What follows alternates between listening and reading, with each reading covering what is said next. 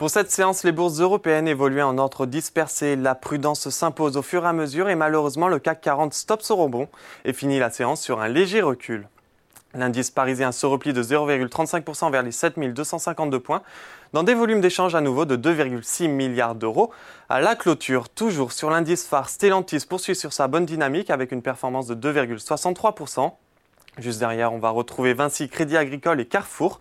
A l'inverse, Airbus, Lanterne Rouge, lâche 2,38%.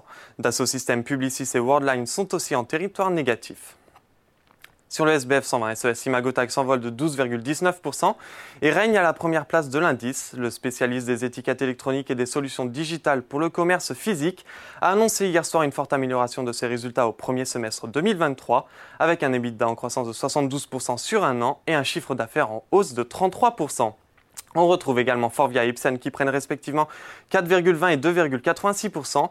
De l'autre côté, Casino réalise une contre-performance de 5,32%, suivi de Sartorius Studim, Eutelsat Communication et de Rémi Cointreau.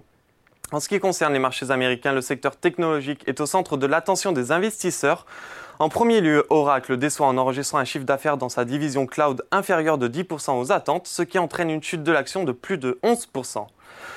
Ensuite, le 12 septembre marque le début d'un procès historique de 10 semaines à l'encontre de Google.